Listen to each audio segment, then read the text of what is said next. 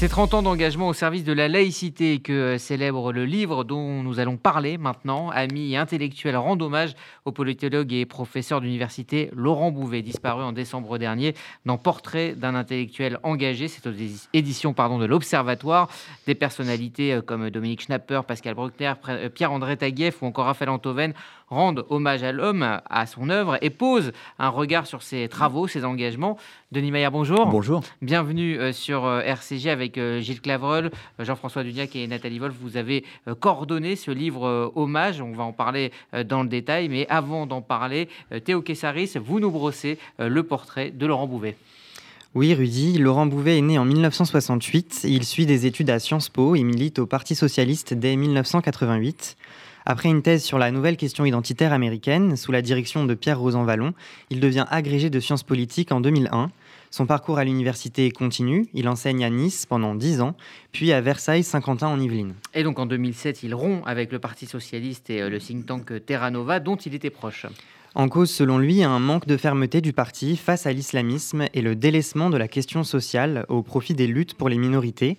Laurent Bouvet utilisait le concept d'insécurité culturelle pour dénoncer l'abandon des classes populaires et des principes républicains comme l'universalisme et la laïcité. Laurent Bouvet était convaincu que la gauche ne pouvait pas arriver au pouvoir sans le peuple. Il parlait d'ailleurs de gauche zombie face à la réduction de son électorat au fil des élections. Auteur de nombreux essais, dont Le péril identitaire en 2020, il a formulé aussi l'idée de tenaille identitaire. À ses yeux, les obsessions identitaires sont omniprésentes à l'extrême gauche comme à l'extrême droite. En réponse à ces discours, il proposait un commun républicain qui refuse le différentialisme communautaire.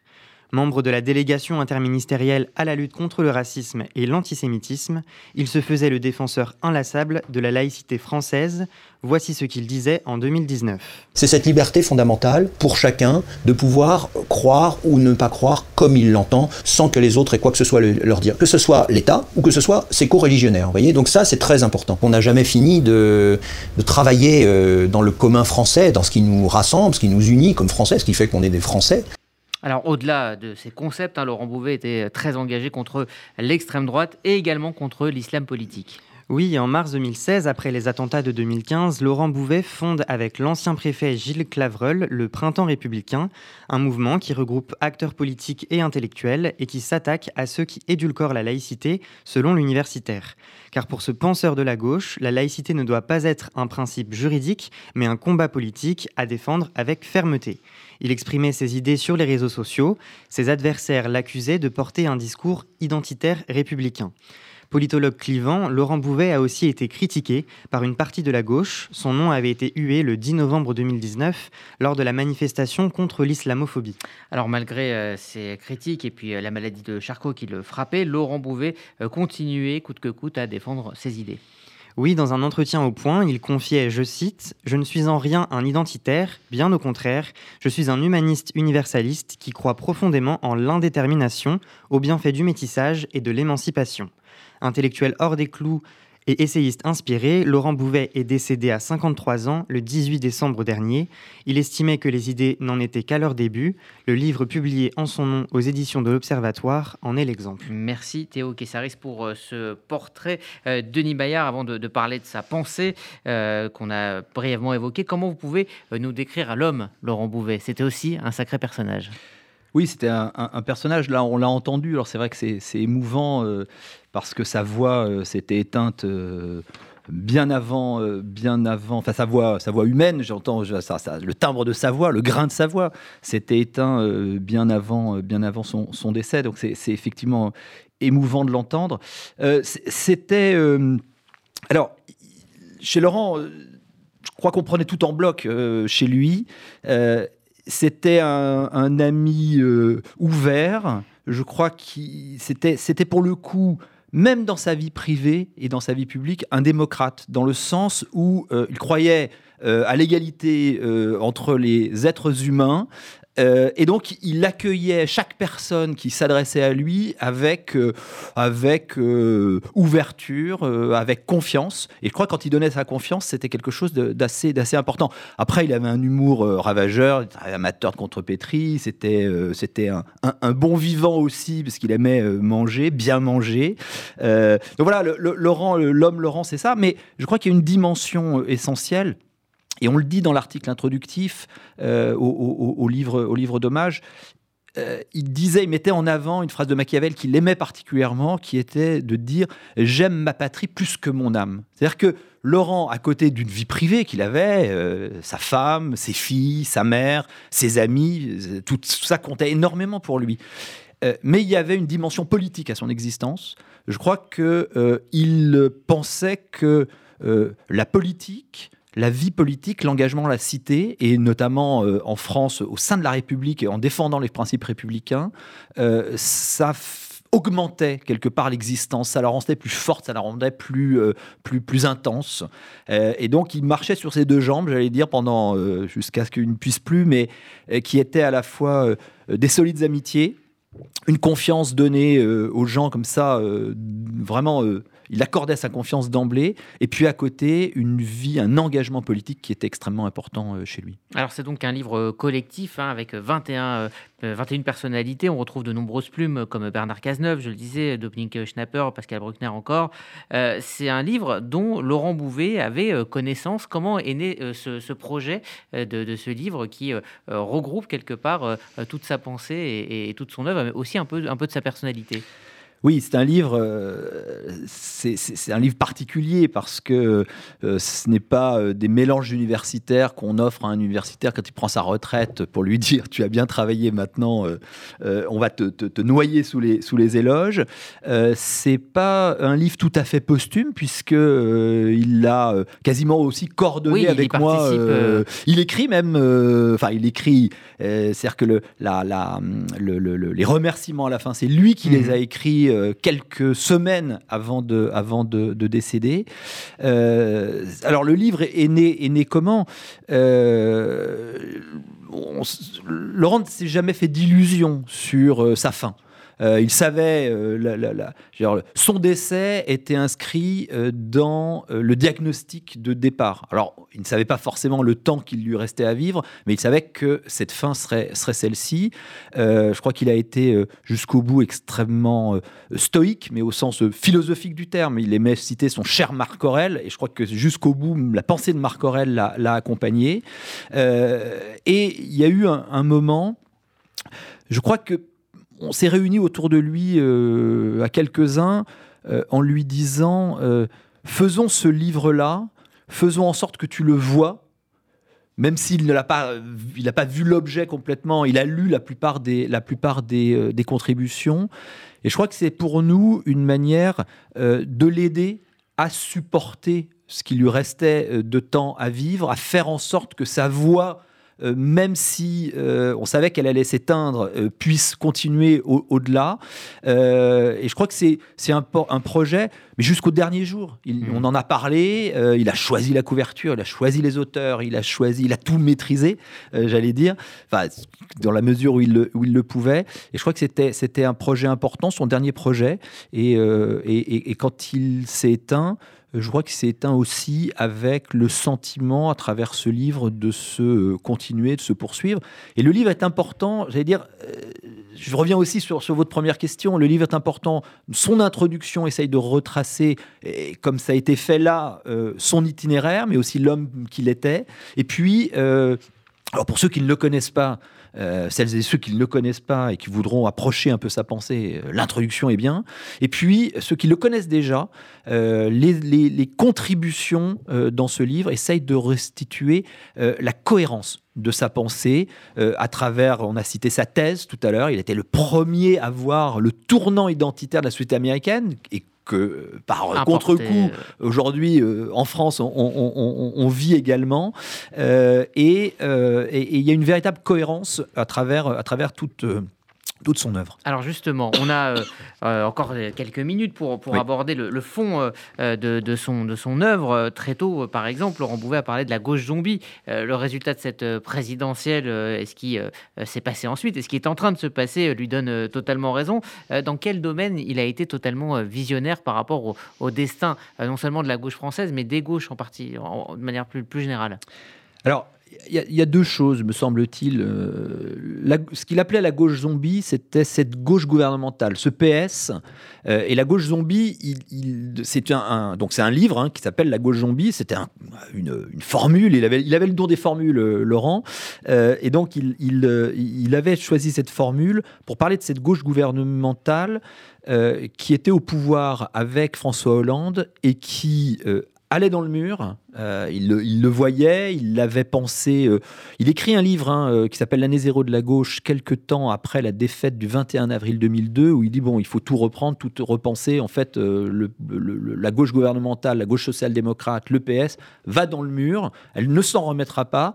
Et je crois que la gauche zombie est à l'aboutissement finalement de cette, de cette pensée-là. La gauche zombie, c'était cette gauche gouvernementale qui ne comprenait pas euh, en quoi quasiment elle sciait la branche sur laquelle, euh, laquelle elle était assise. Et puis il y a euh, l'aventure d'un collectif dont il avait le, secret, on été quelques-uns avec lui à, organiser ça, qui s'appelait la Gauche Populaire. La Gauche Populaire, en 2010-2012, juste avant l'élection de François Hollande, avait été ce moment où on s'était opposé à ce qu'on avait appelé la stratégie Terra Nova. Vous vous souvenez de ce moment-là où cette, euh, donc Terra Nova, le, think tank, publie une note en disant euh, finalement, si la gauche veut l'emporter, il y a une stratégie électorale à avoir qui sont euh, les diplômés urbains des centres-villes avec les mouvements féministes et écologistes. Et, l'abandon du peuple. Et, alors, et, alors les, les, les, banlieues, les minorités ethno-raciales et l'abandon du peuple. Puisque ces gens-là, euh, j'allais dire comme dirait Hillary Clinton, sont déplorables, ils ne votent, pas ils ne votent plus pour nous, donc abandonnez-les et, euh, et, faisons une stratégie gagnante euh, autour d'une coalition minoritaire. Or, ce qu'on voit là des résultats de l'élection de 2022, c'est moins la gauche zombie, parce que cette gauche zombie, pour le coup, elle, est, elle, est, elle, est, elle, est, elle est même plus à l'état de fantôme. le PS n'existe quasiment plus et se rallie à son plus grand ennemi qui est la France insoumise, euh, mais c'est la victoire de la stratégie Terra Nova. Donc, en quoi il était visionnaire? Il, a senti, finalement, parce que c'était un, analyste politique extrêmement fin, extrêmement cultivé, qui connaissait l'histoire politique, l'histoire politique de la France, l'histoire politique européenne, l'histoire politique américaine. Et euh, il a été capable de sentir euh, à la fois, avant les acteurs eux-mêmes, quelles étaient les logiques qui allaient les emmener dans des impasses, et surtout, en quoi la stratégie Terra Nova, qu'il l'avait combattu, finalement se mettait en place petit à petit. Et la stratégie de Jean-Luc Mélenchon euh, en, 2022, finalement, sans le dire aussi explicitement, parce que euh, Mélenchon est, est, certainement beaucoup plus talentueux que ne l'était euh, le think tank Terra Nova, euh, finalement, euh, c'est la mise en, œuvre de cette, de cette stratégie-là. Mais euh, ça se paye d'un abandon du peuple. Il y a un concept de, développé par Laurent Bouvet qui, restera certainement, c'est celui de tenaille identitaire. Est-ce que vous pouvez brièvement nous, nous expliquer en quoi ce, concept est important? Oui, alors la tenaille identitaire, l'inventeur du, terme et le, celui qui a, qui a forgé l'expression, c'est d'abord c'est Gilles Clavreul, l'un des cofondateurs mhm. du, Printemps républicain, avec qui on, on coordonne le, livre. Et Laurent l'avait repris parce que je crois qu'il trouvait qu'elle exprimait parfaitement bien euh, ce qu'il avait senti avec la question du tournant identitaire de, la politique américaine et finalement de la modernité euh, dans, son ensemble. Et le petit livre qu'on a été quelques-uns à l'aider à écrire juste à la fin du, confinement, qui s'appelle Le péril identitaire, explique bien quelles sont, quelle est l'histoire, à travers l'histoire du libéralisme et de la modernité, comment on en arrive aujourd'hui à ce tournant identitaire. Et donc le concept de tenaille identitaire explique bien comment les forces euh, qui sont à l'extrême droite, et vous l'avez très bien rappelé, je crois que c'est essentiel, Laurent a toujours été euh, combattant euh, contre l'extrême droite. Hein. C'était un, lutteur euh, acharné, mais aussi sur l'autre front contre les dérives identitaires beaucoup plus à gauche, et notamment la pire de toutes étant l'islamisme politique, parce que parce qu'elle elle, elle, tue et, elle a tué. et donc le concept d'autonomie identitaire montre que l'universalisme républicain est pris comme dans une tenaille par des, une mâchoire qui appuie euh, à gauche et à droite, à l'extrême gauche et à l'extrême droite, sur euh, ce, ce, cadre, ce cadre républicain. Et il ne s'agit pas de forces équivalentes politiquement. On l'a bien vu, Marine Le Pen, en termes politiques, est finalement plus proche du pouvoir et donc plus dangereuse que les identitaires des coloniaux, qui, eux, ne veulent pas forcément le pouvoir. mais par contre, c'est des forces qui s'alimentent. C'est des forces qui s'alimentent et ça, c'est extrêmement important de le, comprendre parce que souvent on dit, mais euh, et notamment chez des gens qui se veulent laïcs ou, républicains, en disant mais finalement euh, l'islamisme est plus dangereux que l'extrême droite, et on l'a bien vu avec les tentation de voter euh, pour Éric Zemmour. Euh, et, finalement, Zemmour est moins dangereux que l'islamisme parce que Zemmour ne tue pas alors que l'islamisme tue. Mais c'est pas sur ce plan-là qu'il faut comprendre les choses. C'est sur le fait que les forces s'alimentent mutuellement. Elles ont chacune besoin de l'autre pour se construire mmh. contre le cadre républicain et contre les principes universalistes. Denis Maillard, en quoi euh, la création du printemps républicain a été un tournant dans l'engagement de, la vie de Laurent Bouvet? Ça lui a valu évidemment énormément euh, de critiques, énormément euh, d'attaques. En quoi cela a été fondamental de s'engager?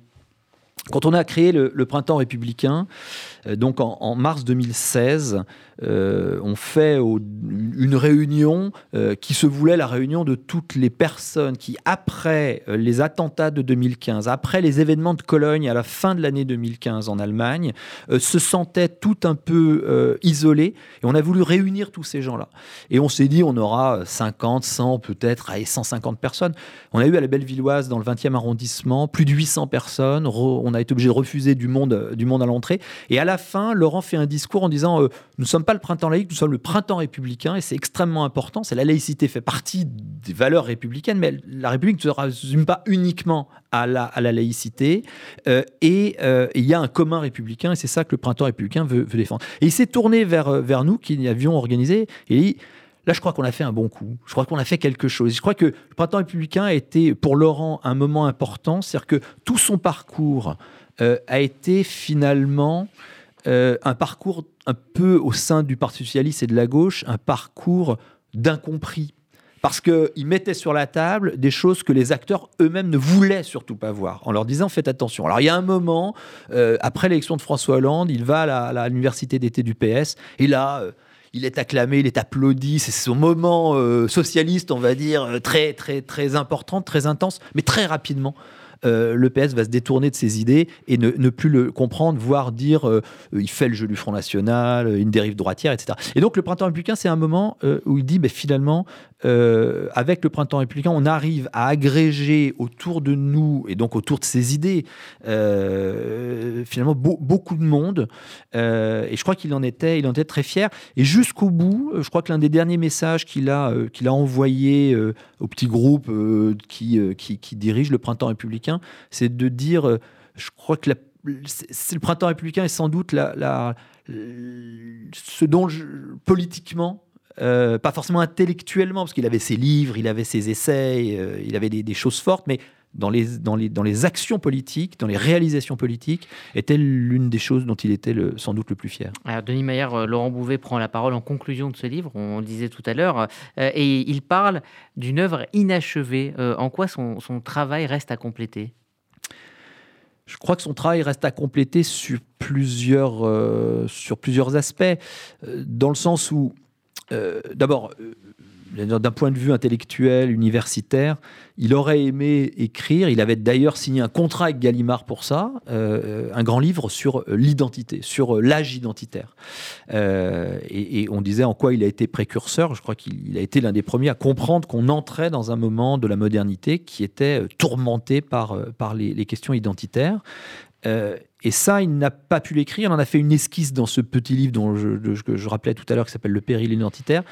Mais ça serait, tout ça serait à reprendre. Et quand avec Marcel Gauchet, euh, on a regardé les notes que Laurent avait prises euh, pour la préparation de ce livre, euh, et puis on avait fait un certain nombre de séances où on enregistrait Laurent avec l'idée qu'il avait tout en tête et il fallait l'accoucher.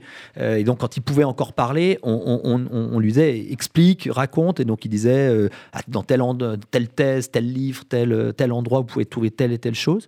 Et quand avec Marcel Gauchet, on a repris tout ça, on s'est aperçu qu'il faudrait un spécialiste de l'histoire américaine un spécialiste de l'histoire française, spécialiste de philosophie politique, spécialiste d'histoire des idées. Euh, voilà, c'était ça Laurent, et que ce grand livre, il le portait en lui, et que je crois que, euh, euh, comme il le dit, c'est inachevé parce que finalement, Laurent aussi a été jusqu'au bout un, professeur, un passeur, et je crois que ce qu'il dit à travers ça, c'est de dire saisissez-vous du sujet, vous mes étudiants, euh, vous les personnes avec qui j'ai travaillé et j'ai milité, et continuez, le, continuez le, le, combat et continuez la réflexion intellectuelle sur tous ces concepts. Merci Denis Maillard pour euh, cette, euh, cet hommage à Laurent Bouvet que vous pourrez donc retrouver dans ce livre Laurent Bouvet, portrait d'un intellectuel engagé aux éditions de l'Observatoire, avec des dessins d'ailleurs de Xavier Gors qui ponctuent ce livre pour justement donner cette, cet esprit un peu Laurent Bouvet à ce, à ce livre hommage. Merci à vous euh, d'être venu sur RCJ.